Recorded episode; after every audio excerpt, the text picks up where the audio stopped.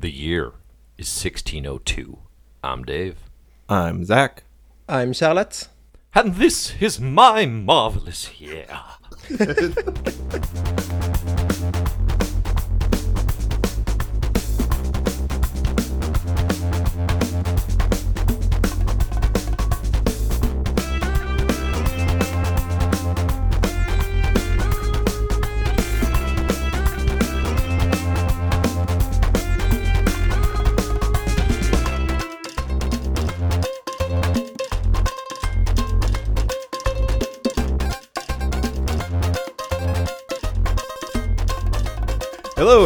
My Marvelous Year, the comic book reading club where we go through the best of Marvel Comics from its origins to today. Today, I'm joined by Charlotte, the comic book rainbow belt. And Charlotte, I have something to tell you and ask you. Baby did. Did Baby not get very Dave just stole Zaki from the comic book master. On his visit to CBH, Baby Dave rizzed up Zaki and they started dating. They're so in love, Baby Dave got Zaki's name tattooed on his arm. Is Baby Dave the new comic book master, or is Zaki just using him for clout? Charlotte? Are you using Chat GPT? What is this? Wait, this was AI generated, right? Like, there's no way you wrote that. It does Charlotte, sound like some is AI Baby slang. Dave the new comic book master, or is Zaki just using him for clout?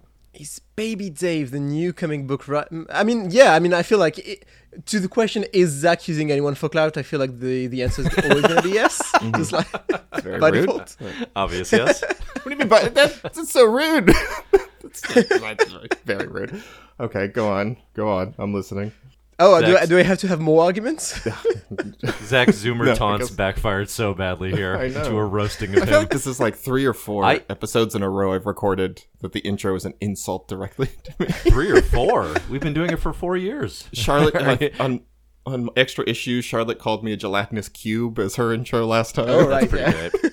That's pretty great. With I did. Uh, I did actually read an article, an explainer, explaining all of what you just said. Mm-hmm. Yeah, of and I now, so now I totally. Oh, if you haven't it. actually seen the TikTok, you have to go see it. It's surreal. It's incredible. I'm gonna watch it a hundred times more. Oh, I so just want to go TikTok on record reference. here as well as saying the fact that there is a child out there known as Baby Gronk Mm-hmm. makes me incredibly happy, despite the fact that his dad has big child actor vibes. Oh, uh, there's- in all the in all the worst ways. There's a whole little The fact that I'm of supposed to be the these. zoomer and I have no idea what you're talking about. I know, that's feel the sort funniest of part. Yeah. Charlotte, keep up. We're all, you know, we're all plugged Oh, into this. God. Well, Zach this, and I are this just is zooming. this is one of those things that like this is what mainstream TikTok culture is like, I think, but it just kind of leaked out of containment and you know into the like wider Yeah, yeah. Twitterverse, and everyone on Twitter was like, "Oh my god, what is?" It is very funny that that whole thing. Anyway, I, I like to. Uh, What is this podcast about? Yeah, I'd like to include I'm things curious. in this podcast that make it very clear exactly what week the podcast came out. We're uh, we're finishing up 2003 Marvel Comics this week. We're talking Marvel 1602, and we're talking Brian Michael Bendis's Dare Daredevil Alias. um, Good grief. and Alias is not available on Marvel Unlimited, and it ran much longer than 2000, just 2003. Ran for 28 issues, so over at least three years. Uh, but we read, uh, I actually don't, I think it's 1 through 9, and then 24 through 28 uh, as part of today's selection. But I just read the whole thing. Did both of you Re- do the same really, thing? it was a, a Yeah, read it read as much as you want to recommendation. Um, I, I would recommend reading it all. I think it's a very interesting work. But uh, but yeah, I, I actually read the I reread the first volume and the last volume, and I, Yeah, I read all of it plenty before. Um, actually, can- yeah, that that's that that's actually kind of a decent way of kind of framing where I sit with this, which is that I was not planning on reading all of it if I didn't feel like I really wanted to, right? I didn't feel like obligated to it to Yeah. read everything, and I did. I read everything, and I'm not like blown away by it, but I liked it enough that I did want to read the whole thing. Before we uh, jump into talking about it, if you want to support the show, you can go to My Marvelous Year on or patreon.com slash My Marvelous Year. You can give us a review on Apple Podcasts. That's always appreciated. Um, some benefits you can get on Patreon are access to our Slack channel, access to the master spreadsheet for both this show and our sideshow extra issues, and you get six months early access to extra issues. Um, Charlotte and I right now are about to start our Fantagraphics series on that uh, show, and we're covering Love and Rockets for our first episode. Yeah. Um, yeah.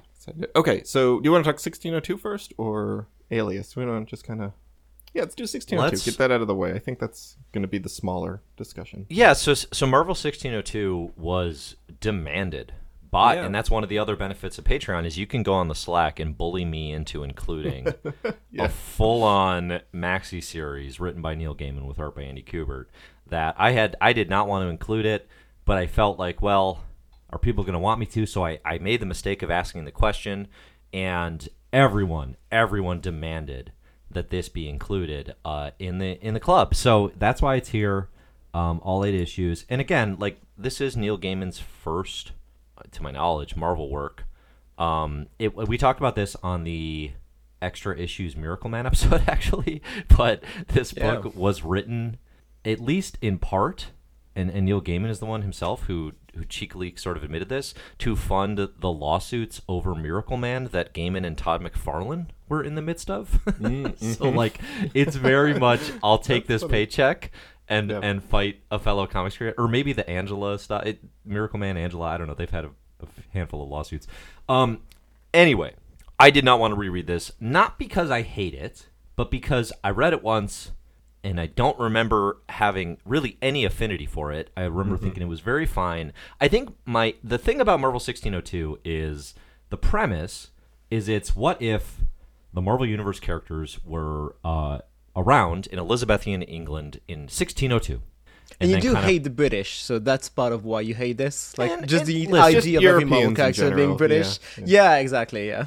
Well, okay. If we want to be honest with ourselves about uh, hatred, no, no, no. I I have nothing. Listen, I've watched a lot of Doctor Who. Um, I I watched the first two seasons. Of I can't Broadchurch. hate the British. Some of my favorite TV is Doctor Who. I think I'm famously pro Brit. Uh, and this and this series does make its way to the shores of America as well. So how Thank could God. how could that be the reason, right?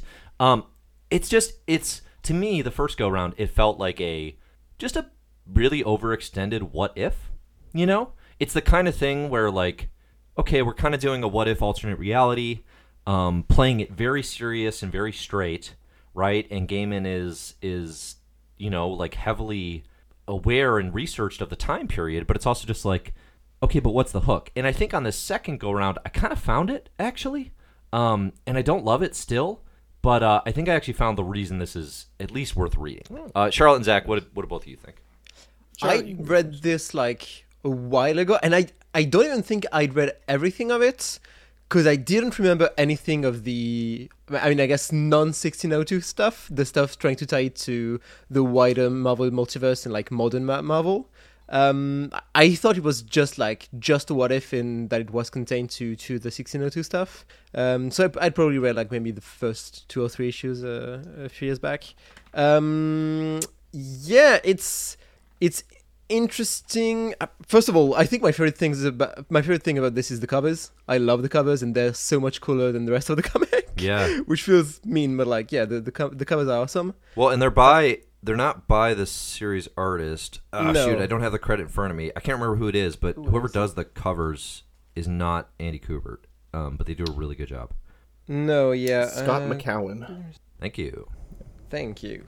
Uh, yeah, the, the covers are awesome. I think, yeah, I think it's like v- very competent comic. It lo- it looks really good. It it it manages to fit the m- the Marvel Universe characters with like real historical figures and like just political dynamics of uh, of uh, 1602 Europe in a way that doesn't feel jarring, which is honestly quite surprisingly impressive Yeah. you know that like he ma- uh, Gaiman manages to make this real historical historical figure feel like part of the Marvel universe, or at least this version of the Marvel universe, and the interactions between like the Queen of England and Nick Fury and Doctor Strange feel like very natural.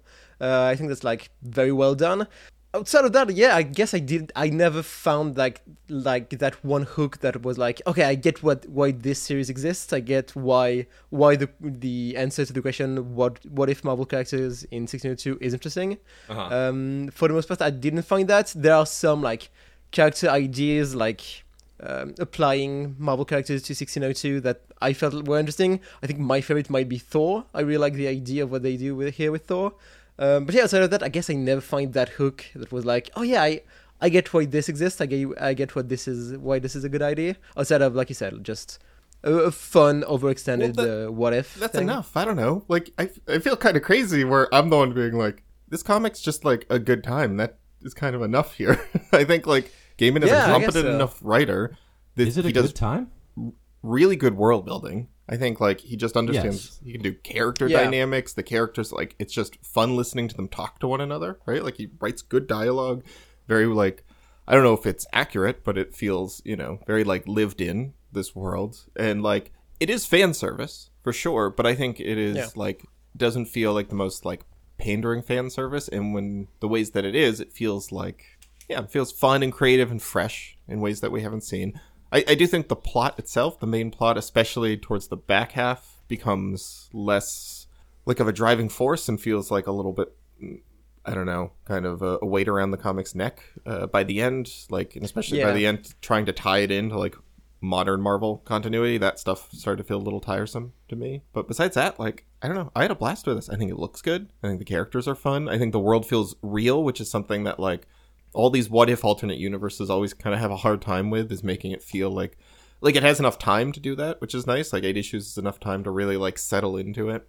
And it's not like it's something i feel with exiles is often we don't have enough time to like settle into a world so i actually have an idea of what like this new world feels like. So um, yeah I, I don't know. I think this is great. Uh, i think andy kubert does a great job. I think neil gaiman does a good job. Um, I think it's interesting that Ga- Gaiman sticks to like 60s Marvel only. I don't really know what that's about, but um, this is clearly like s- nine- Oh, in the characters that are used, you mean? Yeah. there's nothing here that's not like not from 1962 Ooh. 1963 in in the comics. Ooh, yeah, I don't- that's All the foundational players, right? yeah, for it's sure. just like the original like you could take issues 1 through 4 of the big series in the in 63 and that's basically all that's referenced here. Um, I actually thought, uh, what's her name? Virginia Virginia Dare, the, the kid that's in this. Yeah, I thought she was Flight. Snowbird from Alpha Flight, but she's not at all. yeah, I know. Just coincidence. Yeah, yeah, totally. I, I had the same Yeah. thought. I was like, well, that's weird. He did only 62, like the, you know, the OG characters, and then he did one Alpha Flight character. she's but- if he- very like Yeah. she has a lot of things in common with Snowbird. Yeah, like, but totally. Yeah, no. Yeah. If Gaiman had made a point of being like the only Marvel comic after 1963 worth my time was Alpha Flight, oh man, Zach, you would have you would have been able to just bludgeon me with that for all time. uh, fortunately, that's not what happened here. I, I do want to double down on what you said there, Zach, which is I mean it's not just competent, like Gaiman's flipping excellent. I mean, so I Yeah. in in preparation for not wanting to read this, I read everything else Neil Gaiman has ever done, Yeah. basically, you know. And so like I've been reading all the comic adaptations that that Dark Horse has released, and there's some just wildly amazing stuff in there. I just read last night a retelling of Snow White that Gaiman did with Colleen Doran. Um, I think it's like Snow Glass Apple or something like that. It is excellent. It is so flipping good. And there's a ton of stuff like that. Obviously, not to mention, you know, Sandman. We we have like let's give let's give the actual bibliography credits here in terms of yeah, Neil Gaiman, writer of Sandman, my second favorite comic book of all time. Um, he had just finished American Gods in 2001, or that had been released in 2001. So this is two years after that.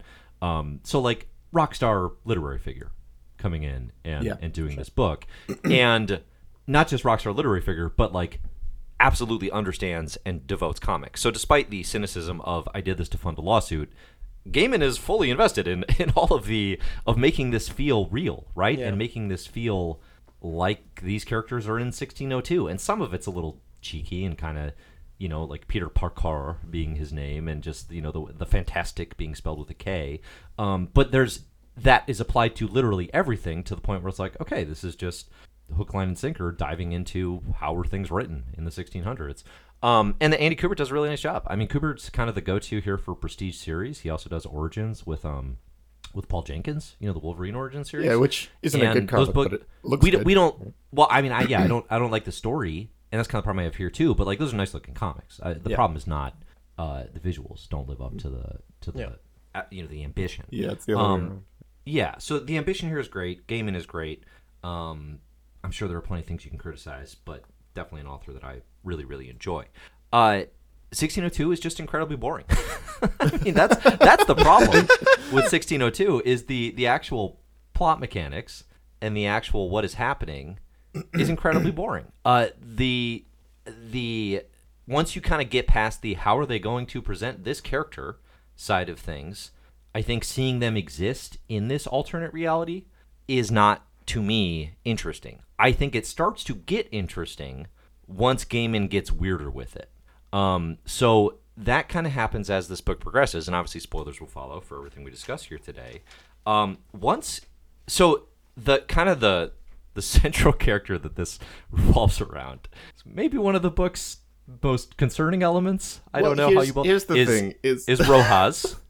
Okay, Yeah. which, Which- is okay, we have to we have to talk about Rojas. I I've spent so much time with this comic being like, how do I say that? Roj Roja? Who is this? Is Rojas. this- You could say Rojas. Uh, you could say Rajhaz. I'm Because going it's supposed to sound like Rojas. Rogers. right, and then I, I was Rojas. like, what is this standing in for? I'm like, because I think maybe he's a Thor, like stand-in. Oh, that's funny. And then I was like, Oh yeah, that's weird. Because like Rojas? I knew he was Captain America from the beginning, from having read this Oh, or like I- having I'd forgotten. seen of it. So I never had that like just question in my mind. I read this, But he's was like, Yeah, I also- I don't remember. It. He's also a very white Native American. yeah, which they Yeah. comment on, right? It is not like Yes, you're not. It is not ignored. that. Yeah, yeah, yeah. uh, but it is still a choice that is made, and that in and of itself, I think, is a thing that probably a lot of fans today like. Like if if this book's gonna get brought up on Twitter, it's probably to make fun of Steve Rogers playing a Native American uh, Well, and the problems what? with that. to, to here's the thing. Which is not a good way to judge a book. I'm just saying that's out there. 1602 walked with Captain America being a Native American so that Jeph Loeb's, I think, Ultimates 3 could run with Captain America secretly being Black Panther. Black Panther, Uh-huh. yeah. Uh-huh. Steve Rogers, yeah. yeah. Similar similar energy. Okay. Similar no, that's way worse. It's not even close. Like, that one's so Yeah. much worse than this. yeah, I would say Gaiman and Loeb pretty pretty comparable. Yeah.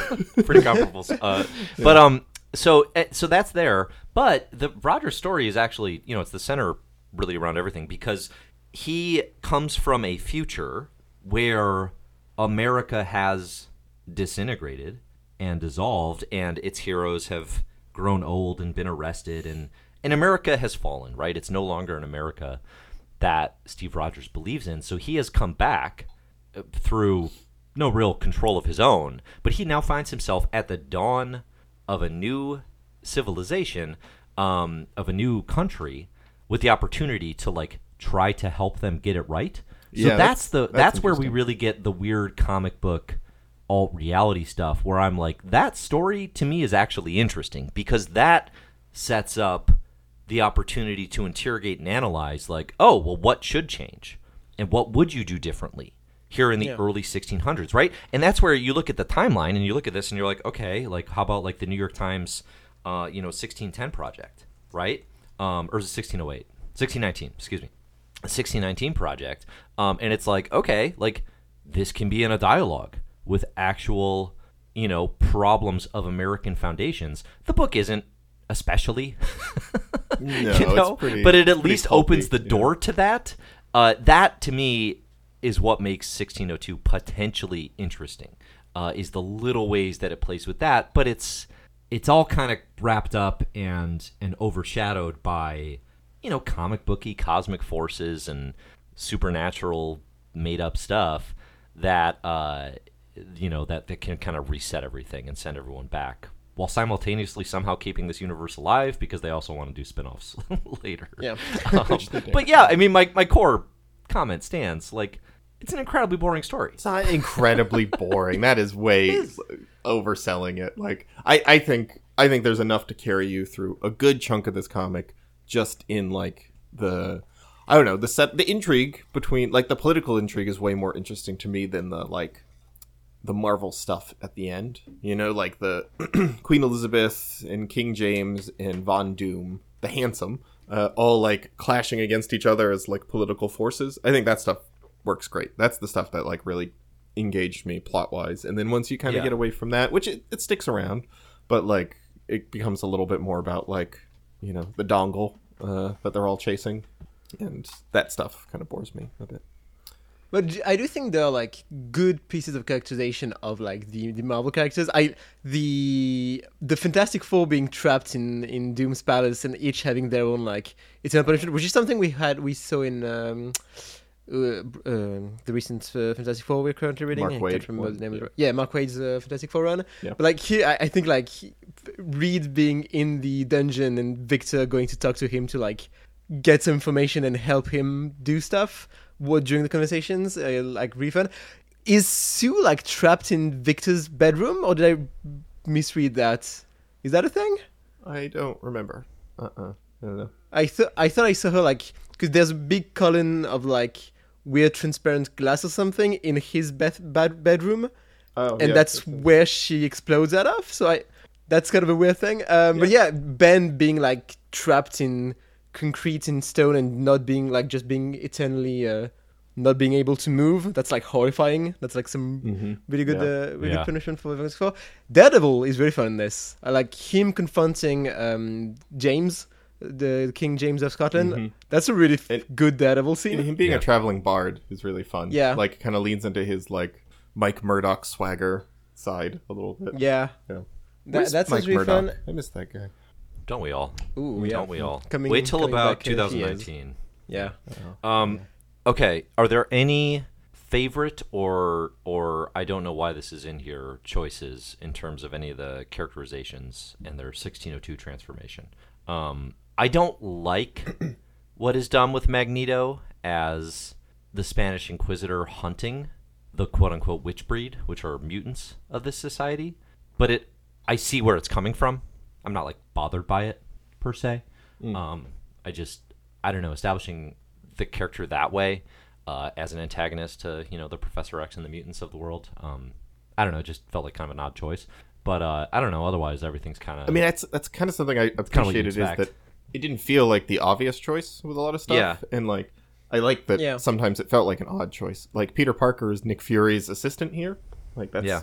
Not a thing, and he doesn't even have powers throughout this series, right? Like, so I yeah, I kind of liked that uh, angle of things. Uh, the only thing that I thought was particularly dumb is that the X Men basically just have their Silver Age costumes. Uh, Yeah, that's a weird design choice. very very it's supposed to be like you know boiled leathers uh yeah. but it looks pretty bad i think that that's bad design but besides that no all good all good I- great great series loved it number one series we've ever read Number one. Wow. the world's boy. biggest I- 1602 fan. yeah I quickly mentioned this earlier. I like Thor in this because through throughout the, the story, there's like a mysterious old man that's carrying some kind of uh, mysterious artifact, mm-hmm. and I assume it was the ancient one because he's supposed to be tied to Doctor Strange and stuff. He kind of looks like the ancient one, and no, it's Donald Blake who has the freaking Thor cane, and like he's a very religious uh, Christian guy who's like working with the Knights Templars of Jerusalem and everything, like a crusader kind of uh, kind of guy. And like that's the the moment where he transforms to Thor and then back into his original form, and like the idea of that's a scene and that's just that's a scene and that's completely destroying his worldview. And like if I do it again now, knowing what it means, like this is the greatest scene I can think of. Like that's I don't know. That's a that's a fun that's a fun idea for Thor in uh, in 1602. Um, even like if like the actual Thor part of it isn't that he's just Thor basically, but like the that duality between this version of Donald Blake and Thor is uh, is an interesting idea to me. I do think it's interesting too how Gaiman is tapping into something that a lot of writers are actually going to want to play with throughout the 2000s, which is the idea that Marvel heroes and sort of ages of heroes begin much earlier than the Stan and Jack foundations. Um, this is something without spoiling anything that Jason Aaron really concentrates on in his Avengers run. I would say too much Boy, does he! less satisfying effect than Gaiman does here. Um, but the idea of like hundreds, if not thousands, of year old legacy is definitely something that I think a lot of writers are going to want to play with. Uh, I think Gaiman, you know, and that's where it's kind of it. He straddles that line between like, okay, it feels like just kind of a what if, but I think it's kind of it's a little too straightforward as a what if. So let's make it actually sort of connected to continuity and and the connect because like bringing in Uatu for example to me felt like that actually felt like too far yeah you that know, was kind where of. Uatu's like give you that. we have to do Yeah. the 1602 to save the universe and it's like that it just doesn't feel like that kind of book like it's it's it's so out of place and it's so I never felt that that tension you know or that urgency Mm. um I think the Rajas Rojas travel in time was enough for me frankly Uh, Yeah. But anyway, I I, I and I think, it hurts it feeling like its own universe, like its whole entire thing. yeah uh, by trying to attach it to too much. Because I think where this book worked the most for me was the moments when I felt like it was kind of an ultimate thing. Like oftentimes, it just the main other Marvel book it reminded me of was Ultimates, and the- whole the whole Ultimate line and the idea for that line That's was just like rebuilding a new Marvel universe in the 2000s and having it play by its own rules and being small enough then the characters all even their individual stories are all intertwined way more easily. Um, like you're telling the story of an entire universe in one book uh, which is a, th- a thing the Ultimate Universe did often. And I, th- I think also the kind of the interesting thing with this is like the idea that when you're creating a Marvel a new Marvel universe in the 2000s, mutants have to be the main problem or the main the the center of the Marvel universe is the question of mutants and the emergence of mutants and how that's being received because that's the same thing both in here and in Ultimates where Magneto is the main bad guy of the Ultimate universe. Um, yeah, so I just like I don't the- even really have a conclusion to this, but just I, I feel like that was interesting that in the 2000s that was the way you did a new Marvel universe. Yeah. or you gave your center to the Marvel universe. that does really highlight sort of the time tested, bulletproof, like yeah, just like time tested nature of the mutant metaphor, where Yeah. it's like Yeah. oh yeah, you can apply that to any period throughout history, you know, and insert marginalized group being hunted here, and mutants kind of work for that story, um, which is obviously a bummer in terms of the nature of human history. Uh, yeah, I think you're right. I, I, I again, I think it's really well executed. I just think it's an absolute slog. oh Um, my god, it's not a slog. You're out of your mind. That's very way meaner than it deserves to be. It's not a slog. Oh my god. Yeah, yeah, okay. I, I think it's strong. It's just not very flashy uh, at any time. But yeah, it's. I think it's I think it's strong. tremendously overrated because of the fact that it's Neil flipping Gaiman. Is it overrated? I don't hear people talk about yeah, this hugely, series ever. hugely. really. Okay. Yeah, I I, don't- think. I don't- um, I, I, yeah. I mean, I just like it's not. All right. So this whole thing is Dave just clapping back at the haters. That's what this is about. Well, I'll tell you what. I'll tell you what. If if Neil would answer my emails Uh-huh. and come and have a nice little interview with me, I would have been singing his praises. That's all it comes down to. That's all it comes down to. If a creator talks to me once, I'll compliment their works until the end of time. but uh, no, talk I just yeah. We got to we got to get let's- on Alias. There's too much time on. What let's let's talk about Elizabethan history and what what Gaiman got right and what he didn't. Um, no, I'm kidding. Let's talk Alias. Alias by Brian Michael Bendis and Michael Gaydos. Marvel Max. This is the first Marvel Max book we're talking about in the My Marvelous Year Club. Again, a big part of that is well, I guess there's two parts to that. One, the books aren't on Marvel Unlimited and never will be because it will. I, I think the main reason I've heard is that like the app would then have to be like rated mature I or don't whatever. think that's and, true. uh, like, is is the like, that's the rumor, I should say. I haven't like the HBO this, yeah. app marked as mature or Netflix marked as mature, right? Well, there Because is they no have- HBO app. It's just Max, which is Oh, ironic God. because we're talking about Marvel Max now. Maybe the Max comics are on Max. Have we considered that? I haven't looked. You're right. Ooh, someone should get to that. Yeah. Yeah. Yeah, they're not. I don't. I'm looking at the. I- it's it's rated teen. the Max uh, app is rated teen. Yeah, I know I don't- some stuff that's not for teens on there. Well, I would say I would say Marvel Max comics are definitely more dangerous and Yeah, have more yeah. adult content than anything. It's probably Marvel being TV. squeamish than anything else. I bet. I would. There's some restriction. I I think. I don't think it's. I mean, just I don't that. know if you've noticed, but they they say the the F word. Oh my god. Okay, so can That's we a no-no word. Let's talk about the that. F word. can, can the uh the best part about this uh is the the what is it the the forward of the trade paperback. Oh yeah. Well, hang on. Just let me just before you do that, just let me say to people, Marvel Max is Oh, yeah, is yeah. Marvel's explicit content line. Okay, it is the adult, mature line where they can swear and characters can have sex, and it is intentionally it is labeled with a big explicit content tag. Okay, not for kids. All right, please continue. the forward, the introduction to the trade paperback, and I am going to cuss here, everybody, so cover your little brother's ears. introduction. Fuck. I'm sorry. I know I may have startled some of you or even offended you. I didn't mean to upset you, but it's quite remarkable how a simple word, a four letter word, can bring such a reaction. Or in the case of the book you're holding, a revolution. and it's just Jeph Loeb uh, writing an introduction being like, this changes everything for Marvel.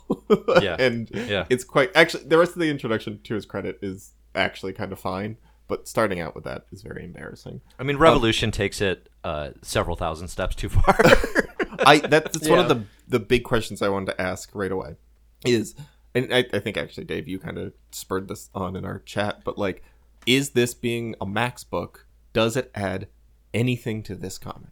Yeah, yeah. So that's so that's kind of what I was getting at. Is okay, these books aren't available. If they were available, we would still not be reading that much in Marvel Max, because generally speaking, creators don't quite know what to do with the line. It's this and you know the, Punisher, the books that get talked about are Alias, Punisher War Journal by by Ennis, um, and then like uh like the Nick Fury stuff that that Garth Ennis is. So basically Ennis stuff. Um, maybe Deadpool stuff because it's drawn by Kyle Baker. But anyway, um, yes, it is additive here. It is actually. Uh, Jessica Jones, You get to see her on the toilet. creation, debut. Well, right. That's is I- that if that's what you're I'm assuming that's what yeah, you're yeah. talking about. no, It is no. additive. When I said but- when I said additive, I meant scenes on the toilet. yeah. And uh, if we have at least one of those, it has added something to the Marvel Universe. Jessica Jones is a new character creation by Brian Michael Bendis and Michael Gaydos.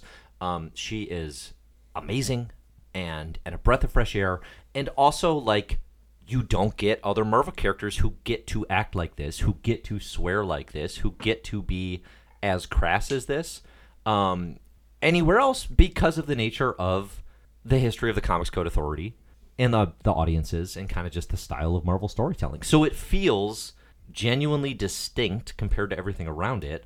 Uh, it feels, you know, like an indie book would be because it's not playing by the rules that have previously been established for Marvel Comics.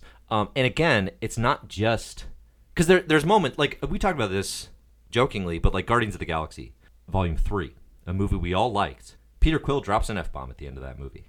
Um, right? It adds nothing. It adds zero. It does not effectively do It's a little anything. funny. I don't know. Maybe a, Made me laugh. maybe a minor a minor com- bit of comedy. Maybe. Yeah, yeah. Um, I don't think it adds anything, and I think it's totally inconsistent. With Jessica Jones, it is the like it is like almost the point of her character, you know. Um, and it, it is incredibly consistent throughout, and it actually gives you a sense of who she is. So I think in that way, it actually does matter. And the, the reason this really stands out is because this character has so much success. And because Alias is critically acclaimed and fans like it, and people like Jessica Jones, Jessica Jones has a, a life beyond Marvel Max. She transitions to Earth 61, or she's already on Earth 616, right? But she transitions to the non explicit continuity, and the character's edges are sanded down from there because she can't keep swearing, right? And and has to get sort of bleeped out and and sanded down, and you actually get the PG version of this character um, proceeding forward, and it's not as good. Uh, so I'm just gonna move my soapbox out of the way. Uh, it actually does make a difference here in Marvel Max, and none of that would matter. None of that would matter at all if this wasn't the most creatively ambitious work Bendis has ever done at Marvel. Um, whether or not it succeeds in every capacity is besides the point. It is the most creatively ambitious. You think Of so? anything he I, has don't- Oh. I, I mean, I just think Daredevil is. Like, yeah, I agree. How is I how think is that more? pretty- No, no, no, no. Let me let me be clear. I don't necessarily know that it's better uh-huh. No, I don't. anymore. Like I like not, reading probably the Daredevil run a bit more at this point in my life. Um, when I'm talking creative ambition, I'm talking taking swings. I'm talking trying things in the medium of comics that can't be done other places. Daredevil doesn't do a heck of a lot of that.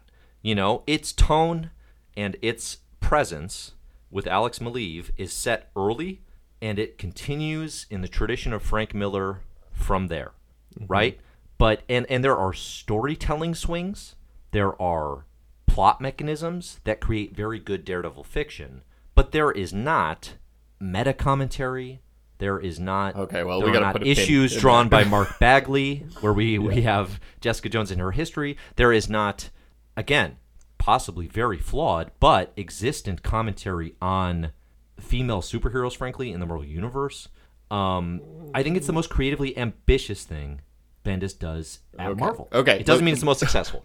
Okay, I I totally disagree about the 18 plus thing. I think it is useless in here. So I'm I'm firmly on the other side.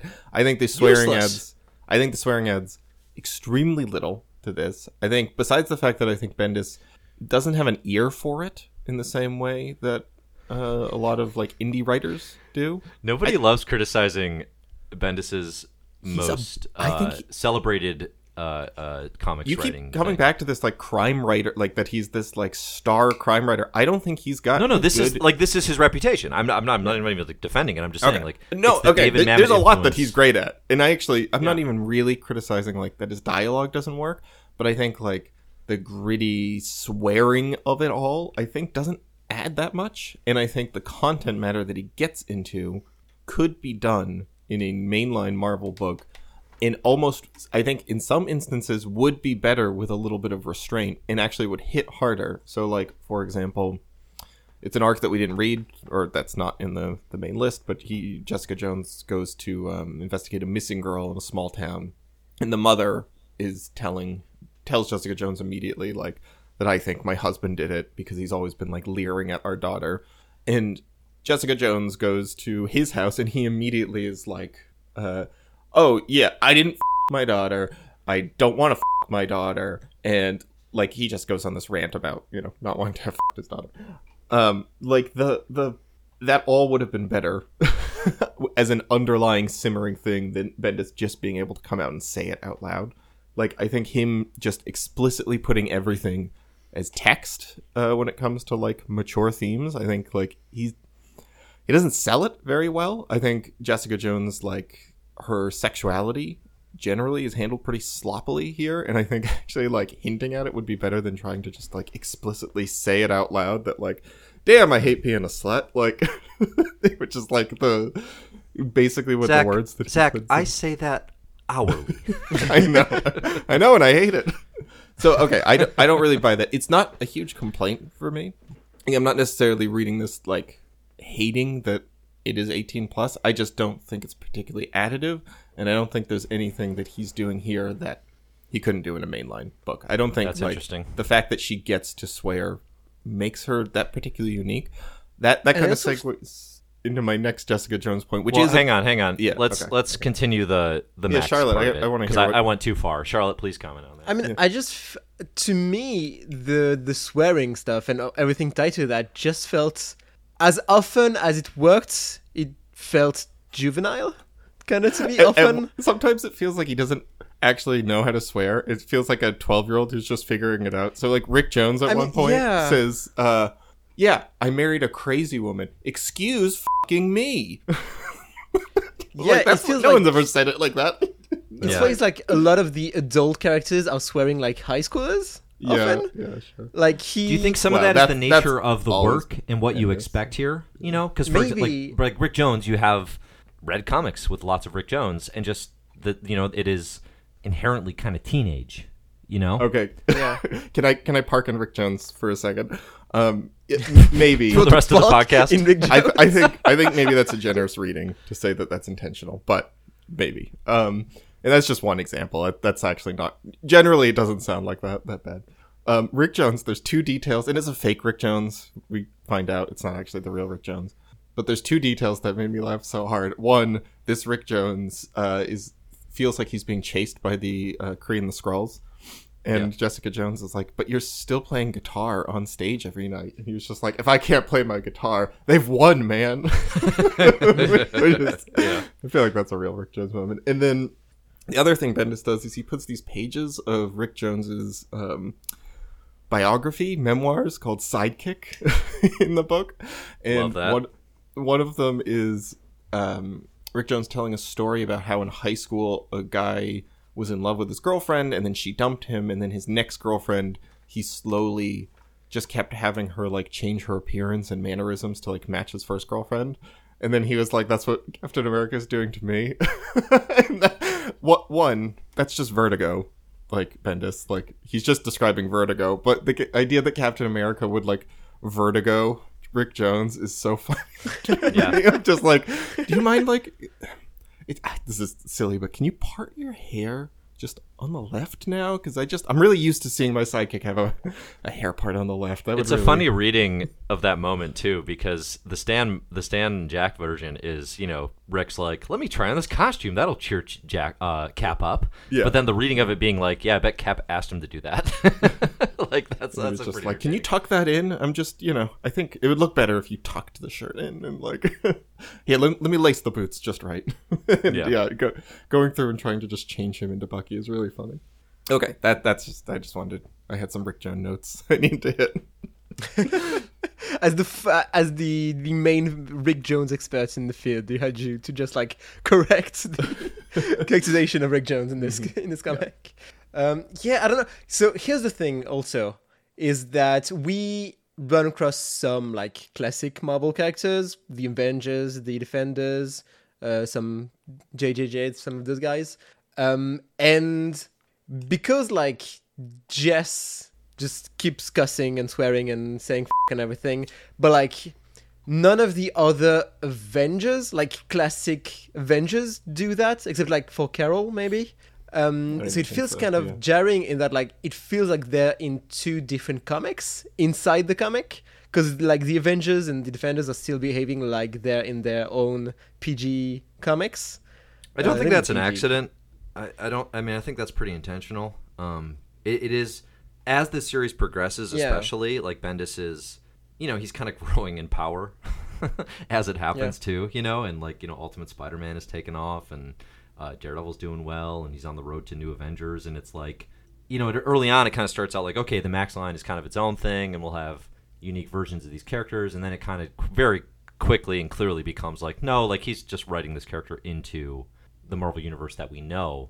Um, I'm, I mean, listen, I think I disagree with with kind of the takes here, but I I do agree in the sense that like if Cap was like if Bendis leaned into being like, um, oh well, it's it's Max, so I'm gonna have everyone talk like this, you know, and we had like Catholics swearing at Jessica Jones, I'd be like, okay, Yeah, like, that we've- would- that we've would- gotten uh, a little trigger Yeah. happy here with the use. I agree. Yeah, I agree. I agree with that. Okay. Um. Well, okay. Let me get let me get some praise out of the way before I critique more. I think Bendis here and everywhere, and I kind of want just like a general Bendis statement. He is really, really, really good at plot mechanics and at like pacing and moving the story forward and never being boring. And like even when I am like I'm- 1602. He wasn't involved in 1602. What's that mean? Oh, Zach. Oh, Oh, oh, you're making fun of that one for not having an engaging plot, which is wrong. It, it's not totally wrong.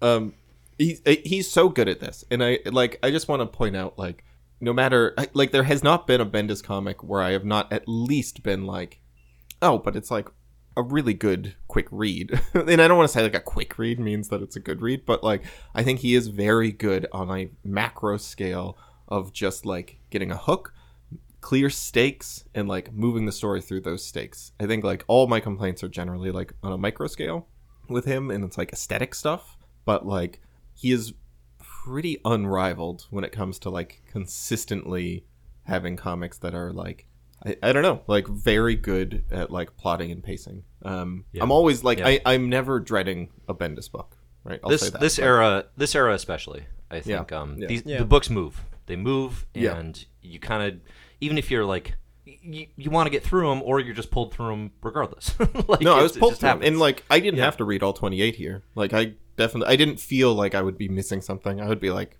yeah well, i'll just read a wiki synopsis or something but uh no i wanted to and i didn't regret it like i had a good time reading all 28 Yeah.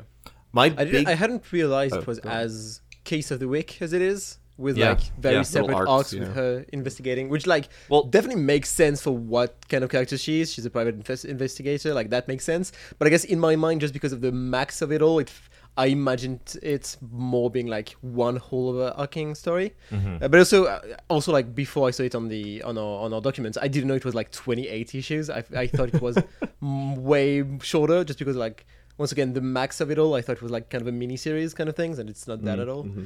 uh, but yeah like i i that also had the consequence of me being impressed by how well it keeps up its initial premise for like 28 issue issues because i feel like it could very easily get tiring and i think like the the more juvenile parts of the casting uh, of it all and that kind of stuff did get tiring at some points to me, but like the cent- the central conflicts and character stuff and everything just he kept going through the whole thing and I think that's like that worked pretty well. especially in comparison to someone like Sean Phillips or not Sean Phillips, Ed Brubaker. Um, you know, like Yeah. uh, Charlotte, we just read Sleeper. Did you think of Sleeper at all when we were reading this? Because I was like, Ooh, Sleeper was on my mind here, and I actually think Sleeper is like a slightly more successful version of of the tone that this is going for. I think Yeah. like lands tonally much better in like he, here's the thing is despite the like the swear being very swear heavy and having some like adult content, it never feels nasty, and I think that's something that Bendis misses from his like noir Well- signifiers. The Purple Man stuff. I don't even think that is. I don't. I think that still holds its punches a little bit. And I don't. I'm not saying I want. I don't Mm, trust. Bendis to like. It is, but I think you do a lot of the heavy lifting there. I think, and I I don't. I usually do. I'm pretty sure. yeah. I. I I just think that Bendis like doesn't quite get that. Like in these, you know, the noir books that he's referencing here in the noir movies, and he's referencing the heroes, the protagonists are often j- selfish, nasty people, and you never get that from Jessica Jones. Um, she's weirdly good here, and I think that that kind of clashes a little bit with like how she's characterized, but she continually goes out of her way to help Rick Jones, to help the Spider Woman, to help um, like the Cap- Captain America in the first arc. Like she really she never steals money from JJJ to like give back to an AIDS like ward AIDS and like an charity orphanage and like and, ho- yeah. yeah it's i mean that's fine. Like i'm not i'm not really critiquing No, no, it, but it, it's a tonal clash with I, I just don't think that bendis really like has it in it. Like he's a little bit too much of a weenie. Like and and i don't i don't mean that fully pejoratively like ultimate spider-man is a, a, a What's bit of a weenie positive version of that? yeah. Well, I, I just mean like Ultimate Spider-Man. You know, I would also be like, yeah, it's you know, it's not a like mean tough comic, and it doesn't have to be like Ultimate Spider-Man is for weenies, and I'm fine with that. right, yeah, and it's fine. Like it's a weenies comic, and it succeeds at being a weenies comic. This like doesn't break free of that, and I think it kind hmm. of needs to to be more successful with the like style that he is bringing forth here, or at least to like be consistent. Because like Jessica Jones like feels like I have a hard time getting a grasp on who this character is because of her actions and the tone of her like thoughts and dialogue don't fully match up. Like she never really does something nasty to Luke Cage or Scott Lang, right? And that's like the big arena where she's really messy is with if men. anything yeah if anything i say like the way they react to like her tr- talking or not talking about her past and her trauma I feel like that hasn't aged that well because the scott and luke often end up like at least in my reading feeling like oh they're the a-holes in the situation Oh, sure, never but, like- feels like that's intentional from the comic Yeah, yeah. I mean that the trauma stuff. I, I think all that stuff kind of lands pretty thuddingly in the like. yeah Boy, the the moment where Scott.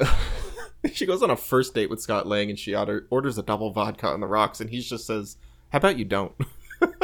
and then she's like, "Excuse me," and then they have Yeah. a wonderful first date. and like, it's so. And then she's like, at the end, she's like, "I was mad. It was kind of rude, but I'm glad you did it." Like, oh boy, that I can't believe that that whole thing. I, I don't know. There's just something I, I feel like there's kind of an edge lacking here, and there's kind of a cynicism missing, or like a darkness missing from this. Um, yeah, even with the Purple Man stuff, it doesn't feel. but then again, I'm not like, yeah, I really wish we had seen that, you know, hardcore sexual assault for eight months. Like, I don't want. That's And not you know- what I like want from this book Yeah. necessarily. But I See, but but you you're kind of jumping the gun because you're talking about the missing darkness, whereas I think most synopses or summarizations of this would be talking entirely about the darkness here. like, But it- I think, like, maybe like that is your reading, to, but I think a majority for- of readers' reading will be contextually in the Marvel universe. sure, yeah. This yeah, is yeah. some of the But- darkest stuff that exists at the time. Yeah, but that's like since. saying like you know the the end of Avengers End or Infinity War is one of the most traumatizing pieces of cinema in existence. it's like well, Well, I feel like in to me, to MCU Alias movies. is ruder, but I feel like Daredevil is darker. Yeah, in a way. yeah, I I- think I he- agree. but the Bendis' Daredevil is a darker and has more of an edge than Alias. Yeah, The- like yeah. specifically the character of Matt Murdock slash Daredevil has Yeah. more of an edge than Jessica Jones does. I think the yeah, violence there's there been a lot more work sells- done Yeah. crafting Matt Murdock. You know what Yeah, I mean? yeah, Like, not- like that but character has specifically been in shaped Bendis' by portrayal of the character. It, it's true. I was I was thinking that because I was like, he's so he's so locked in to who Daredevil is, but he does have the benefit of building off of Yeah, you know no, forty fair, years of fair. Daredevil. Frank so like Miller it, it's didn't not write a Jessica Jones for you know, Right. dozens of issues, right? Um, that does make you know they're they're him and Gaydos are finding their way and, and I uh, with this character as well. I think I think there's something intentional to the way that Jessica Jones is slightly anonymous. Um, like because there was there was a long run of this for like the first six or seven issues where I was like, what is her character design? She's just like a white face, brown hair. is like how I would describe Jessica Jones, and I can't like she has no other look to her. But I think that. uh, I think that's intentional. I don't know if it works. I don't know if it's effective to have her just be like look like any other schmo kind of like I mean, it's very purposeful, being Yes, especially with definitely- the backdrop yeah. of the Mark Bagley drawn Jewel version Yeah, of the and character, it's definitely like, purple hair a and flashy, bright Yeah. white costume. Yeah, I mean, it's Yeah. I don't think it's an accident. So, all right, since I have to be the mature voice of positivity here around this comic, um, I I think the context of when this book comes out and kind of everything around it. I, I think this matters a ton with Bendis's early works, just in general, right? Like, because I, I think Bendis takes a lot of undue criticism uh, on a broad, like because of the works really faded towards the end of the Marvel run. You know, he he stays around too long, and the DC stuff hasn't really worked out. You know, the writer's in a different phase of his career. Um, but this early 2000 stuff, contextually compared to everything around it, I mean, you like there's a reason Bendis took off as a superstar. Um, and it's because you know, I mean, stack these up against anything else that is coming out. In they Marvel. move so much Just- faster. just- just yeah, yeah, no, clear, that's the playground they're playing in. That's Okay, the playground I they're just- playing in. I'm not saying it's the best book of the year 2003. Um, because even at DC like Sleeper's coming out the same year, and I think Sleeper is like I mean, I like this a lot more than Sleeper. I hear what you're saying. Yeah, yeah. Um, in terms of you know tonally trying, but Sleeper also has the benefit of being the weird Wildstorm, Wildstorm, you know, sort of sect of things. A- uh, and and Phillips can take more chances there tough. than It's tougher to read, it's in Marvel comics. it's not winning as big of an audience. Like it's definitely not trying to be a big mainstream book the way this is. So Yeah, it's a bit of a sleeper hit. Um, Yeah. I, I think Alias is so much more effective at creating a new character that is a part of the legacy and the landscape of Marvel Comics, of setting the stage for one of the best Marvel Netflix shows, um, which was, or actually my favorite, Well- which is Jessica Jones, right? And just all the DNA is right here in these comics. one Yeah. season of one of the best Netflix shows. Yeah, I'd argue. the third season came back around, everybody. Of, I haven't. Third third never- season came back I've never around. seen any of it. I gotta. I should watch The second season is, is brutal. I don't know what happened. Um, Yeah. I would like an oral history on what happened to the second season of Jessica Jones, truly. Uh, but anyway, credit where it's due. Bendis and Gaydos, again, contextually, if you're comparing it to what's happening in Marvel, this book really stands out. It does. Um, and I think warts and all. You know, I think to your point, Charlotte, about I'd forgotten, you know, the case of the week stuff. I actually think that's very effective because it, it very, it's Yeah. very easy to sort of a few years go by after reading this, and you're like, oh yeah, Jessica Jones, like you know, it's kind of the, just the Purple Man story, right? And it's like actually that's really saved just for the end. Yeah, I was really you know, surprised really at how much for the end. that's just the tiny little like cap to this whole thing. It's like four issues, maybe. I had also forgotten how flipping weird the Purple Man story is. Um, because obviously the Netflix totally sanded off the comics edges of this. But like, so we're beating around the bush. But I mean, spoilers here if you don't know the story. But you know, the Purple Man, his ability is through pheromones in his skin. He can basically take over anyone and make them do whatever he wants just by saying something. Um, and he does that to Jessica, but like he enslaves her. You know, he he traps her and makes her his, you know, sex slave essentially. Um, and the Bendis interpretation of this character is that he is a vicious repeat, um, you know, sexual criminal or He's sex rapist, criminal. right? Um, Like- yeah, a rapist. Yes, please. Yeah. Jeez, Louise, can't think of the word. You Yes. don't have to beat her. Um, Yeah. No, but he's also I- a murderer, that's- and he's just an like the absolute most monstrous version of these powers, right? Right, Because yeah, otherwise, yeah, the Purple Man's a joke. You know, he's, he's historically been just a guy Daredevil punches after breaking free Th- from his will. There's a little bit of like the wink towards this kind of stuff, even in those early Daredevil comics. Like he definitely is bringing like girls up to his hotel room. uh, Jeph Jeph Loeb picks up on that too in Daredevil Yellow because there's Yeah. a there's a scene there as well. Um, Yeah. it- Which- Bendis isn't the first to think of it. Yeah, you're yeah, right. Yeah, yeah, yeah. Oh no, But no, he but like but, he but definitely. he leans into it hard. You know. yeah, certainly. yeah, yeah. It makes and whole I think thing. in s- he makes this whole thing, and I think in some ways it's overdone and overwrought. Um, Bendis writes the word horror too many times. I'm just gonna put he that, writes a lot of words out there. too many times. yeah.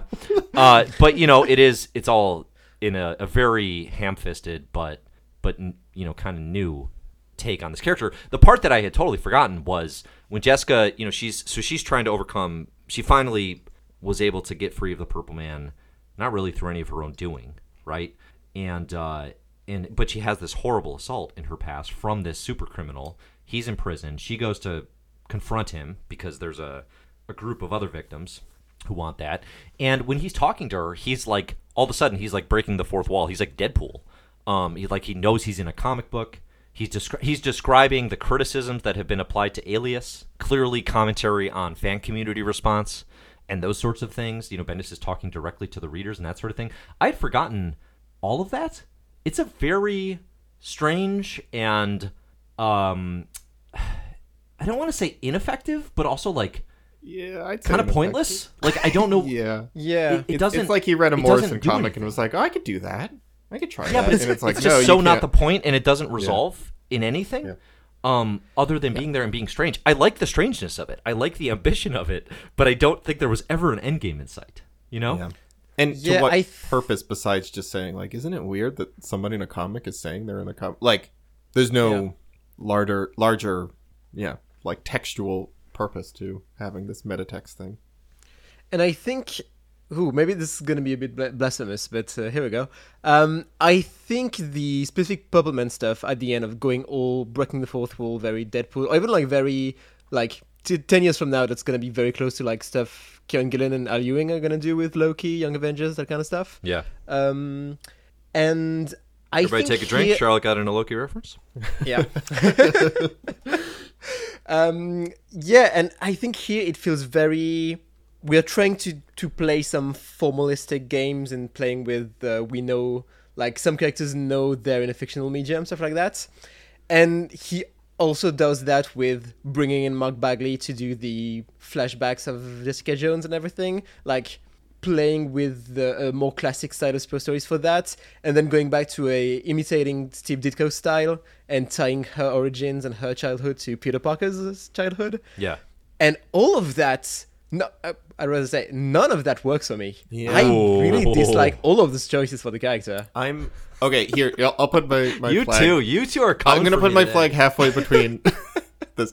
I think the change in style, specifically the Bagley switch, when Yeah. Bagley comes in to draw her like Bagging on. Bagley. No, I think it's great. I think that I think that's Oh. the inspired choice. Giving To have Bagley, Bagley. his bag. to have Bagley of all people, I think, is really good because he is so like otherworldly, kind of, and so like it, it's so cartoonish. I think It it's a delineates we are in a superhero comic now, Right, very yeah. clearly. I think it's a really I good, think- smart so- choice. I think the Peter Yeah. Parker thing. I don't mind the style of like. I think actually, and I think that's Gaydos himself just doing a Steve Ditko style. I like um, that. Yeah. which is very impressive to be able to switch styles. The origin feels like a joke origin to me. Like I couldn't. I thought we were in a like a parody for a while, and then even when it happened, I was like, oh no, this is just her real origin. That like a gas tank burst into her car as her car flipped over and killed her family, and like it. I guess it's trying to go That's straight funny that to like you, classic Zach? sixty, that classic '60s thing. I mean, it's a little slapstick for sure, right? Like Well, it's very much. We've seen like this chi- happen so many times. American it's been forty years. Lampoon's Vacation. Like the kids are arguing in the back, and the dad veers into a truck, and then the gas tank bursts in the back seat, and everyone dies. Well, but at the same time, that is the traditional comic superhero origin, right? that Sure, is- I know. It I guess absolutely just- mirrors those. It's not trying to reinvent it. Yeah, I don't It's- think it it's playing with the trope. with the. Yeah, so uh, just to clarify, I think I in a vacuum, I think the stylistic and like formal choices are interesting. I just think I just think they're backing up story choices that I don't care for. Um, and I think I don't know. It, it kind of feels like he just read Sentry and tried to insert that into Jessica Jones, and I don't think it works. Oh, It is comparable. Yeah, It yeah. is That's a- comparable. That's a, good point. That's- that's how it thought felt because it's the idea here is Jessica has been a part of the Marvel universe this whole time. She went to high school with Peter Parker. She was such a wallflower that she had a crush on Peter Parker, the, original wallflowers, wallflower. wallflower. Yeah. yeah, exactly, exactly. And uh, you know, so she's and then she's in a you know car accident with her family, and that's she goes into a coma, and that's where her powers come from. Is you know they run into the the classic radioactive materials. Um, I think. yeah, it's a like- classic. feels like it's a classic throwback to six. Well, it's Like a the- bit tongue. It's definitely a bit tongue in cheek in terms of like Yeah. we're just- older and we're more modern now, and we know how silly some of this stuff feels. But it is. I mean, that's how Daredevil got his powers, basically. like it's well, the I same know, but like, yeah, I guess to switch back to that old style, it does just make the whole thing feel silly in a way that the rest of the book isn't. Right. and unreal. I think like fourth Yeah. century, there's a strength to, to that feeling of unreality of not knowing what is true or not. His Here, just like, yeah. but you still have to tell a story. Like the character is still real and is still a part of that universe. And like going back to that, changing the styles and trying to insert her into to those stories that we've already seen, just feels very unreal.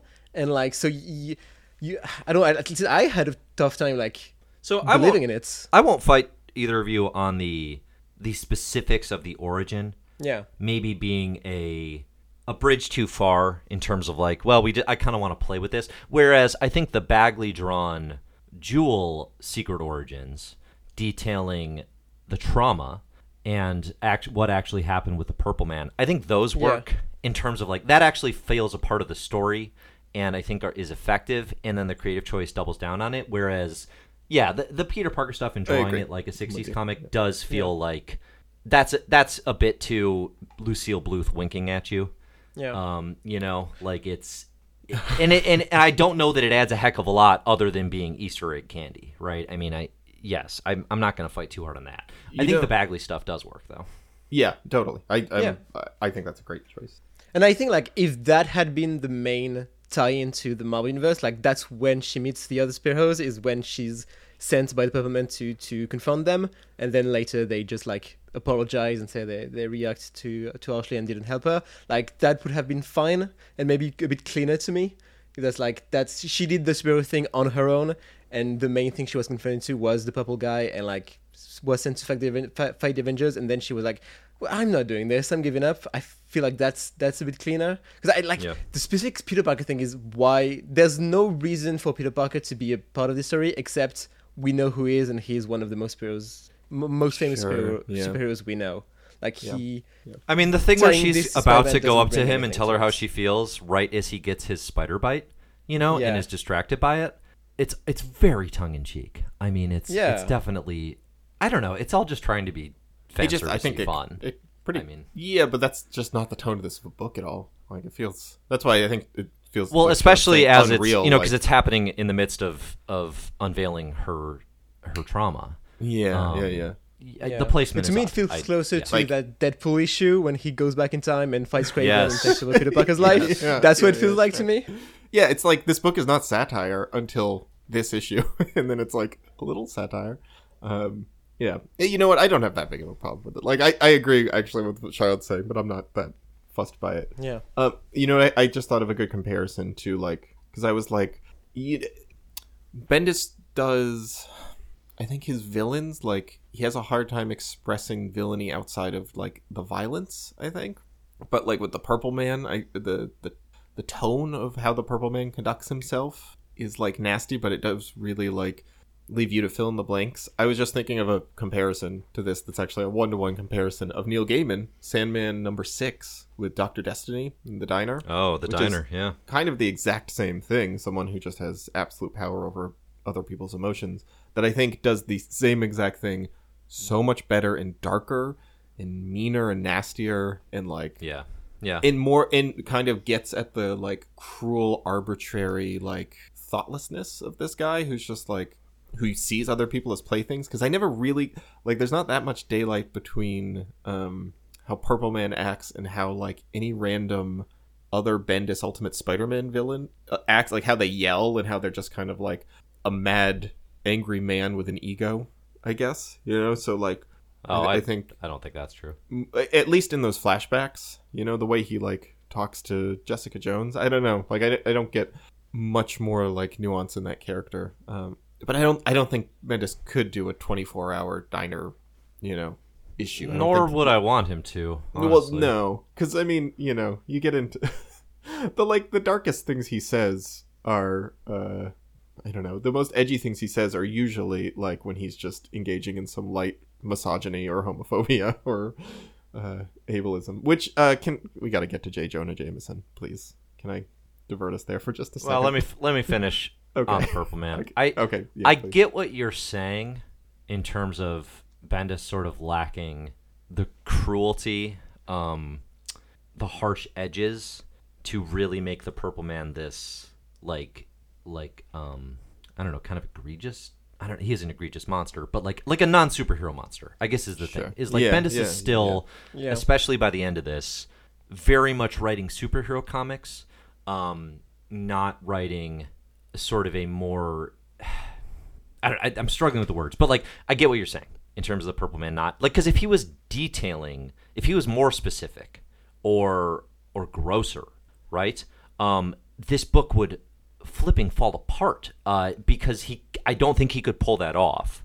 I think I think some like tactically placed details would be, you know, like. But the thing is that they're, they're also being you- a little careful. Like they're also being Yeah. a little careful not to show. I don't know. It's kind of trying to advocate these too. Like they're not showing Jessica strip. Like they're not Yeah. And not showing her be sexually assaulted. They're teasing at it and coming very close to the line. I think it's they make the right call in not doing that, but then it is also like I mean they're they're also like tan- you know they're tantalizing the young readers at the same time. So there's I can see critiques either way with that. I just think Zack like the specificity that you're like Neil Gaiman's The Diner Diner for example. Gaiman gets specific and without being and it's like it's it's a scarier or- I think. Um, yeah, yeah, yeah. in in basically every way, but it's also like I don't know. That's the tone of that comic, and if that was all of a sudden happening here with the Purple Man in this superhero comic, it would actually be truly jarring. You know, uh, I, Yeah. Yeah, maybe that I don't know. Maybe some readers would love that, but I, I actually feel like then people would be like, "This book is gross." I mean, it would take someone who, You know? who, like I said, like would be able to deploy that very tactfully and tactically to like, i- i- the- like one something I kind of think's weird is that like Jessica Jones is like it's certainly a traumatic that like eight months as his prisoner watching him do God knows what. The thing is like we don't get the feeling that like like he kind of says he he would just pull up college girls from the street right and make her watch Jessica Jones watch. But then like that is just kind of tossed to the side and it's just like yeah 8 months of him just sexually assaulting random women that like is almost like a side detail in Jessica's like trauma here I guess. I I, I don't know like it just feels a little underbaked. Uh, yeah I, I don't know. Uh like that that's kind of my issue. It's a little like i i, I guess i can't tell like um, i can't tell him how to have written this right? But like i feel like there's some line he could walk to like sell the darkness of this more without it being like seeming exploitative or like leering right? I mean, let's also let's also you know like this book opens with Jessica Jones and Luke Cage hooking up, and so I, I think this book is constantly working against the male gaze, um, but also endor- but also embracing it. You know what I mean by nature of it being an all male creative team, um, and I think some of that is I, I they're they're probably doing the best they can, but I think if they were going to do more, it would be a mistake uh, because they don't Yeah, have the yeah, equipment yeah. to do it better. Yeah. I agree. Um, I agree So I, I guess that's the thing is like I don't wish it was more. I hear what you're saying in terms of like yeah well i, I it's, wish it it's was Marvel Max, yeah but at the same time, it's a super. It's a Marvel superhero comic. It's not. It doesn't necessarily transcend those boundaries. I guess is maybe the thing. And I feel like it's sold in her like her fear, like her sheer panic when she learns he he he's out. Like that, I feel like that's the part that sells it more than anything he actually we actually see him doing. Right. Yeah. Just like I feel like the the less we actually know about what happened during these eight months, the more effective it is to me. Yes. Yes, like yeah, it's just all totally left to the imagination. yeah. You like just the idea of mm, being a spectator in your own body for eight months and yeah, that's like that's the most horrifying it can be. Yeah, her descriptions of like the ways that you know, I, I can't remember who it is who's trying to comfort her by being like, well, you know, it wasn't your fault, like you didn't do it, and she's like, you can't understand what it's like to have these thoughts be in your head and they feel like they're indistinguishable from your own thoughts. Like you can't Yeah. just say, "Oh, it wasn't me," because they are your thoughts, and they're even stronger than your thoughts because there's a purity to them that makes them really strong. I think all that's really like powerful, you know. Because yeah, mm-hmm. like I agree. I think he actually really sells the like the trauma that she experiences, like her internal feeling about it, rather than like Yeah. the externality externalities of it. There's also a bit of which a is- mess to this because you have, you know, the we know this character and we've seen the Purple Man and you always have the male heroes, Daredevil and Luke Cage, they just tough it out and punch the Purple Man in the face, right? And what they have to do is sell how did Jessica get trapped in this then, right? Um Daredevil's never Purple Man's prisoner for 8 months, right? So like I think there's a mess to that. And I Hmm. I didn't- think I that's where that, the that's where the work going into Jessica's very young and she'd lost her family and she's just trying out these powers and trying to do good. And I you have to you have to kind of create a weakness to make it work and then you have to have her coming out the other side traumatized but but overcoming that. I, I don't know that it's perfectly balanced, but I think that's part of the challenge here. You know what? Actually, I think does a better job of this exact thing of kind of the like, you know, like a cruel man holding a woman in, you know, like hostage through like abuse and manipulation. In this comic is the whatever that Spider Girl, J. Jonah Jameson, Mattie Franklin stuff. Yeah. Mattie Franklin stuff. I actually, I was just thinking about this. I think that works really well, and I actually think that's one of the darker, better sold bits of this comic, especially when Jessica Jones. I don't know what the hell's going on with the Madam Web stuff. I think that is actually kind of ridiculous and one of the like the worst little bits in this comic. But when she that's goes some to the- weird spider continuity getting yeah, that doesn't really add yeah. much for Jessica Jones to be like worried that she's gonna kill Spider Girl when she goes to the club or vice versa, and then it never really comes to be. I don't, I don't know what that ad ended up adding eventually. Madam Web Anyway, is a but- terrible uh, precog. I just want yeah, to put that on paper. apparently. But I really like like her going into the club. That felt like mean and desperate and just so sad. And then the, when they like reveal that they're like plucking flesh out of her shoulder and she's Yeah, got this gross. like gaping wound, I think that is actually a little bit of a level of like nastiness and darkness that befits the like the noir trappings that he's uh, working Yeah. in here because that is like oh yeah like there's this dark underbelly here and it is like worse than you could imagine because it is worse than what i had imagined i assume they were you know they just had her strung out on drugs and they do but it's also so that they can like peel at her body to smoke it and become superpowered themselves. That that stuff really worked. Um so yeah i guess he can do it because he does it right there. I think all that works really well. Um his superpower, Bendis's superpower, I think, is building tension with the characters, at least character wise. I think he can do the macro plotting stuff really well.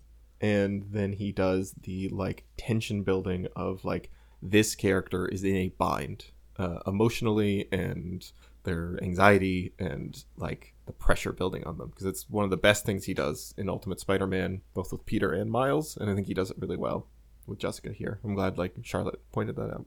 Uh, can we talk about J. Jonah Jameson, please? Yeah. Go for it. Uh, he, I feel like he did a decent job with J. Jonah Jameson when he pops up in Daredevil, and then he loses that entirely, and he tries to make like a J. Jonah Jameson for the modern age, which Yeah. means that J. Jonah Jameson just turns into like a weird misogynist, um, but also not. Like he tries to redeem him in the issue after that by having J. Jonah Jameson's wife like stand up for him. But at one point, and I sent this to both of you, so this is not news to you. He's offering J- Jessica Jones a job, and she's like hemming and hawing, and he goes, "Listen, I don't have time to change your tampons for you. I need an answer." It's the worst thing I've ever read in a Marvel comic. It's just- Yeah. Like, it's this, and then uh, I do really like this. Uh, Jessica Jones says, "Well, these kind of investigations are rather unique," and JJJ says, "Don't toss my salad. How much are we talking?" Which is really funny because 100% he didn't know what that means. Uh, yeah, that that one's confusing. I gotta say, like, what is? there's a lot to there's a lot to try to like solve about that. Yeah, it's too bad we couldn't actually because that was all just in like dialogue after the fact, almost like a screenplay. So what you couldn't see is that Jessica Jones was like sneaking up behind JJJ. And th- that's like an aside. him. Yeah, yeah. Yes, he's like, as an aside, don't toss my salad. Now let's continue our conversation. I mean, Um, yeah. I keep looking up how old Bendis was in this era. like I keep Yeah, sure. reminding myself because I'm like, is he is he like 55? Because he just sometimes Oh, no. seems like No such a grouchy old man, and he puts it in all his characters, right? Like Spider Man sometimes has this, but like Jessica Jones goes to a nightclub and it just is a normal nightclub, and she's just like. No wonder I never leave my apartment. Society is doomed. And I'm like, it's just a nightclub. what, you- what is wrong with you? yeah. Uh, anyway, um, uh, you know what? Good comic. Uh, you know, we fuss about Oh, it. we yeah? talk about it. Oh, yeah. No? I really, I know, I know. This is like the Zack joke, but like, it's a really. I wrote tons of notes for this, and I think like it warrants that. I think there's a lot going on here. I think Bendis, like, I'm always glad to see a Bendis comic. I never unequivocally love a Bendis comic, but I always enjoy them, and I always think he's doing, you know, like something interesting. And you know, what? he's got a good ear for like, um, like building up a character and like pushing them in new directions. And it's never big flashy stuff. You know, it's never like the Hickman totally or Ewing on Immortal Hulk. It's never like a total retool of the character. But I think like like just on small personal scale stuff, I think he always pushes characters in like good, interesting directions. Or almost always. Well, I think too, like one of one of Bendis' skills is setting up artists he's working with, but also like future creators. Um, like oh, he yeah, leaves he leaves totally. things behind that put you in a better position. Um, and that's true for like the whole Marvel universe. Because obviously, like Jessica Jones and then Miles Morales, of course. And there are other smaller examples, but I mean those two. It is like yeah. I don't know. You, you said this a few times in the past, Zack, where it's like you know, I the thing I'd like most is to see some, you know, what somebody else could do with this, like Jessica Jones. Like that's what you get um, Yeah. with like the Netflix series, and that's what creators still have the potential to tap into, and that's a huge ad, frankly. Um, it's not the intent at the time, you know. Bendis, but like Bendis is the Jessica Jones writer until you know he moves on, right? But it's it's you know I, I think that does say a lot. There's not a lot of creators who do that, frankly. Yeah, that's that's Um, an interesting point. Compared, I just immediately thought of like Miller in Ultimate Universe, who like really leaves it like you have to just clash with what he wrote if you want to take his stuff in a new direction, right? Like, Well, Morrison really- Morrison does that in a lot of ways too. You know, Sure, Morrison yeah. burns the building down on X Men. yeah, like, good luck Yeah. solving that. You know. yeah, yeah, it's a good point. Yeah, yeah. I mean, not not that there's anything wrong with like taking the big swings, but it is interesting to think of someone who like moves the character along without you know and leaves the door open for the next guy. Um, Mhm. yeah, yeah, yeah, uh, yeah. I I feel like I've actually like come to appreciate Bendis more. Like the more I talk about him, you know, like despite the critiques, uh, I feel like I've been able to look past like a lot of the aesthetic arguments and like critiques I have to like what he is really good at, and that I think he did, does deserve his like title as being you know one of the best comic writers of this era. Um, so I, Yeah. really, I, I do believe that. Oh wait, we got to talk about Gaydos a little bit, who does very little work outside of this. I think this was their first major work. Um, and uh, what do you two think before I say anything? Uh, Oh, well. Charlotte. Um, I mean, I think it's really good. It's it's weird that uh, the Purple Man compliments it directly at the end, like he directly talks about the art. Um, but uh, yeah, I think I think the art is gets stronger throughout. I'd say, Yeah, I agree. Um, with that. Yeah, for sure. um, and I think by the end, it's like it feels so good and natural that you forget maybe some of the more awkward stuff at the beginning.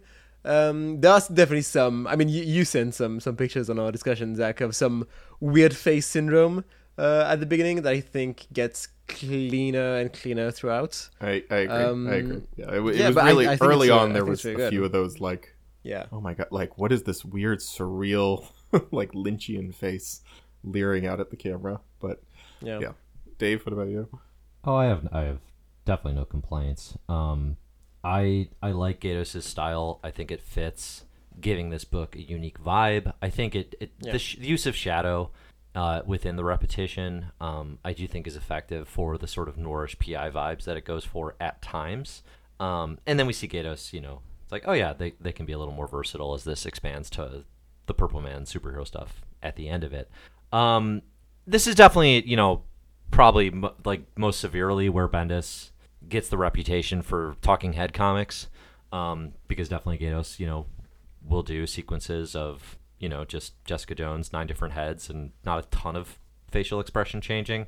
Yeah. Uh, that that to me, when it's used to establish tone and kind of with purpose, doesn't bother me because I like reading Bendis' dialogue in these books. Um, I think there are moments in books where that would not work, uh, and and they're not. I don't know. It, it, there aren't a ton of comics necessarily employing that. And s- there's definitely not a ton of superhero comics, and it definitely does kick off a trend of like some writers really try to emulate that. Um, you know, look at like I don't know, like a DC book like Heroes in Crisis, right? And Tom King's nine panels, right? Um, like books that just try to have lots of conversation and dialogue. I think here it generally works. Uh, so I, I don't. There's nothing I dislike about it. I guess I'll say. Um, I think there's there's a style and an idiosyncratic nature to it that you know again because you have a creative team that is consistent. Yeah. Uh, just this is it, fall into its right? rhythm, This is what this book for is. Yeah. Yeah, yeah. It, it's it's true, and I definitely like stopped see. The thing is, and, and I you you've pointed this out, and I think you've kind of softened me on this. It's really tough to be Bendis's artist. I think with the amount of dialogue Yeah. that he writes and the amount of like Mhm. chit chat between characters in a room he writes. Mhm.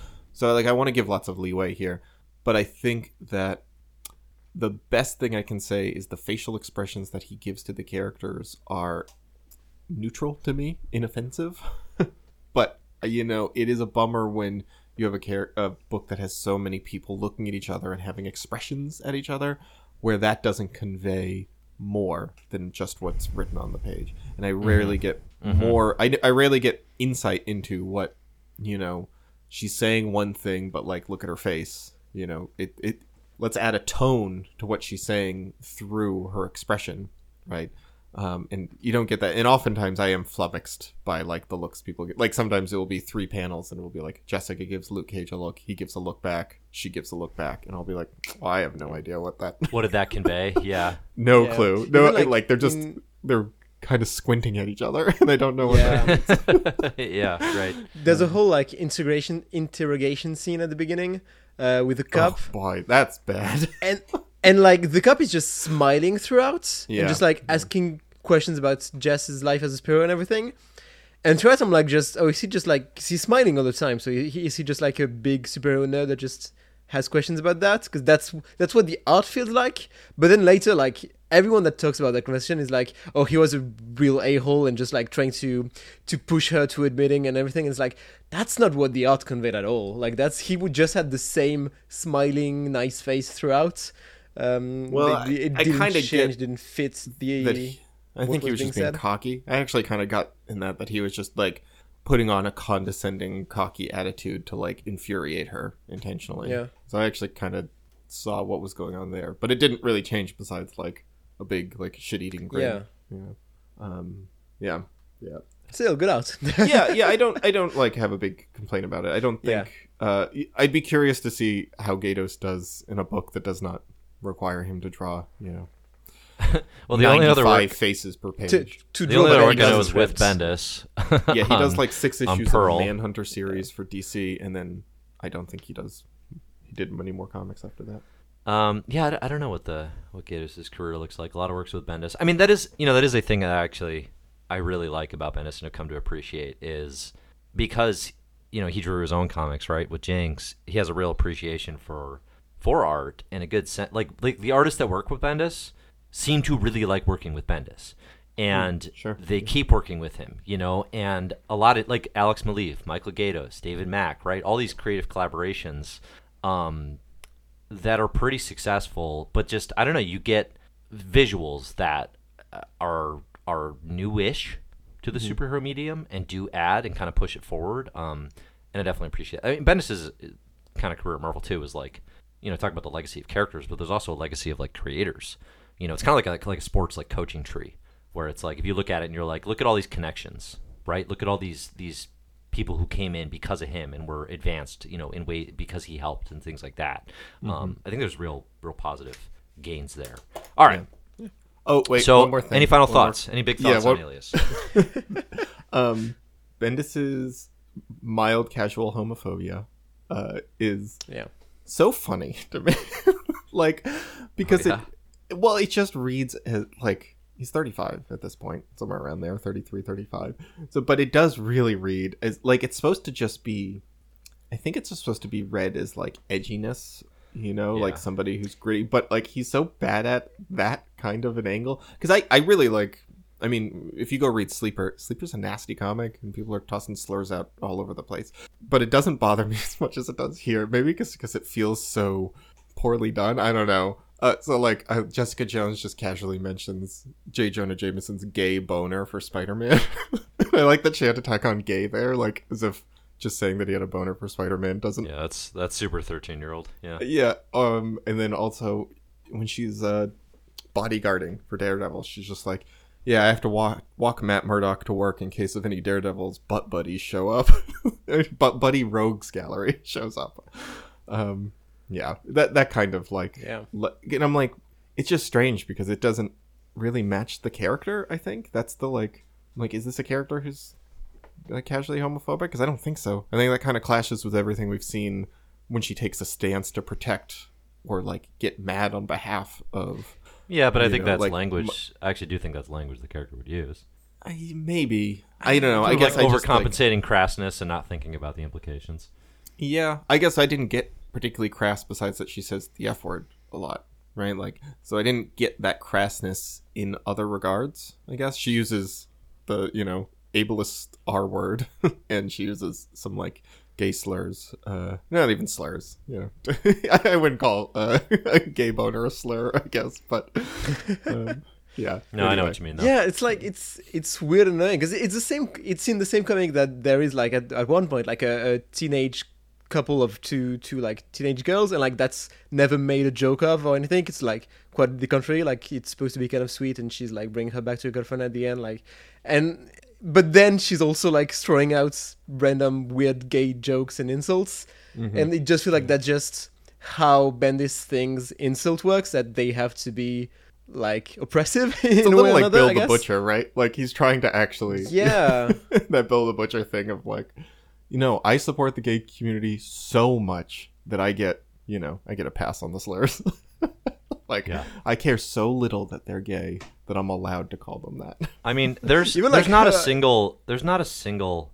Well, I'm probably overstating this, but like a majority of the biggest name comic writers playing in this space who are trying to sort of write in a more adult or or you know breaking free from the restrictions of the comics code style. Bendis, Brian K. Vaughan, Robert Kirkman, Brubaker, um, they all are super guilty of this, right? In this era, like this Yeah. is yeah, for sure. that doesn't i'm not saying that makes it great i'm not saying that excuses it uh, but it's not unique to bendis I mean, who's Uh, who's the sure. first like gay writer that they or like queer writer that they have that is like I- really celebrated at Marvel? Yeah. Uh, I mean, Grant Morrison, but they're not rewriting queer comics, queer Sure, stuff in that yeah. comics. oddly, yeah, but, Morrison. uh, um, yeah morrison retroactively Gillen. I guess Gillen's coming non-binary. in pretty soon, right? yeah, uh, we're, Yeah. we're a few years away Oh, actually, I think Um, Neil is Neil Gaiman queer. I actually kind of think he might be. I'm i, not, I'm I not do sure. not know Anyway, i don't know it's, it's uh, a tricky it's a, especially i mean it's a tricky thing too to try to um, have that conversation about creators throughout 70s 80s 90s because being out and even talking about it was nowhere near sure, right? accepted, yeah, right? yeah, of so there's a lot of that where it's like, Yeah. uh, you know, it's maybe it's private to them. I don't know. Yeah, Um, you certainly could. Which we might have had many, you know, gay writers, but uh, I had somebody the other day. I was because I shared a Mailchimp uh, email, and I was, you know, I, I just shared, hey, here are the yeah, that's what I call favorite emails. comics. My Mailchimps. my Mailchimp, and I was like, "These are my favorite comics on my list that are by queer creators or have queer I characters in them, That's just good. to sort of share that." And uh, and uh, somebody on Twitter it went out was like, "What about Chris Claremont?" And I was like, "Is is Chris Claremont queer? Like, is that a known thing?" Like, and, and it's I don't want to get into the game of who is or isn't unless Yeah, they're like it. out and talking about it. You know, like yeah. that's that, that's just not. It is. you It know, is tricky. their business. It becomes like a tricky proposition because, like, for sure, you don't want to start like f- fan casting somebody as gay or like head Yeah. someone as you know uh, as queer. But then, like at the same time, boy, I don't know. It becomes tricky where you're just like, well, Marvel has had you know 40 years before they had a gay writer. You can't. Like- you just kind of can't yeah, do of course, right? Yeah, You know. yeah. Um. But then again, you know, you also creators. don't want to use that as a shield against the fact that I'm sure they were predominantly straight, and if they were queer, it was not in an environment where they felt they could express that. You know, Yeah. For sure. So, For sure. Um, yeah, yeah, yeah. Anyway, uh, cool comics. Glad we read them. Um, you know what? Actually, slightly bummed that it ended where it did. I'll say that. Like, I'm I'm kind of glad that we've got more Daredevil coming up because I got to the end of this and I was like, you know what? Like, I could use some more of this. So like, I'm sure Daredevil will scratch that itch. Oh, it ends on uh, a cool note. I should.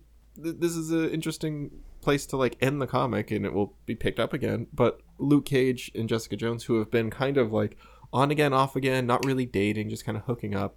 And her whole thing about hooking up, like, we could have gone into it, but like it doesn't seem good to me. her like internalized misogyny about like slut shaming herself. Um, anyway, but she's pregnant. She finds out she's pregnant uh, at the end, and it's Luke Cage's, and that's like, uh, I guess it's a little bit like Knocked Up. Did he just watch Knocked Up and decide to do that in his comic? That's about the same era, right? When did that movie come out? 2007. I guess Knocked I Up I don't know what that off. movie is. I have not Oh, read it's like- the uh, the Luke and Jessica comedy version of Knocked Up. Anyway, it ends with the two of them being like, I guess maybe we can go out on a date, right? Like Yeah, once they're pregnant, they're three months pregnant together, which is she's uh, with she's primarily with Scott Lang through the Yeah. kind of the back half of this, um, which I am never into. Um, yeah, it doesn't really work for me ever. None of that. No. Um, I the only part I really liked is when she says that she's pregnant and it's not his. She, he's just like, "Bye, Jessica." Yeah. just leaves. Yeah. I like, I like the just kind of moment of like, "All right, I've had enough. Goodbye." and Yeah, just leaves, and it's not a big scene. He doesn't yell. They don't argue. He just is like, "Okay, I'm done." And Yeah, leaves. that felt authentic, Um, I guess. But I like I like how this ends. I think that's a really nice like button to like uh you know pin on this. At yeah, the end. and we'll see more of them. Yeah, and I, I kind of know about like I knew this relationship is a thing, right? I've seen it in like modern stuff, but um, yeah, it's cool. I dig it. Yeah, I- I will say, like, yeah, this this is making me excited about reading more Daredevil, but also I will say about uh, Bendis' Avengers stuff because I think he he knows how to make superheroes into real people and have like real conversations and just yeah. relationships.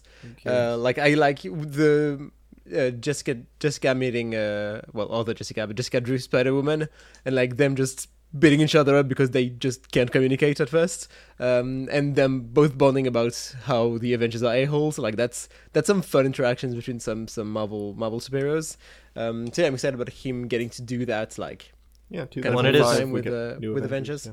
It's nice to have Yeah. characters not just talking about like being in superhero comics, like not just talking, Yeah. you know, because like like the whole Busiek Perez Avengers run is you know Avengers business and talking Avengers business all the time, you know, and it's just like it's nice to have just like what feel like human conversations in Yeah, this weird Carol world. Danvers is the worst friend. Like oh yeah oh yeah so bad. It continually people are coming up to Jessica and being like, "Oh my god, I heard about your trauma," and she's like, Yeah. "What?"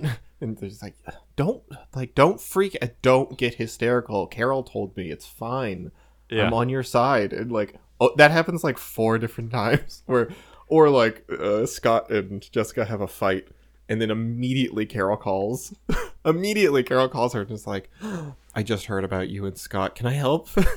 Like, Uh-huh. yeah Oh my god, she's so bad. I mean, that I wasn't her like. fault. That's I actually Scott's do like the um the Netflix. I mean, it's not by choice, but using Patsy Walker Hellcat as Oh, really? the friend Is instead yeah. of Carol Danvers. Uh, I actually think works a lot better.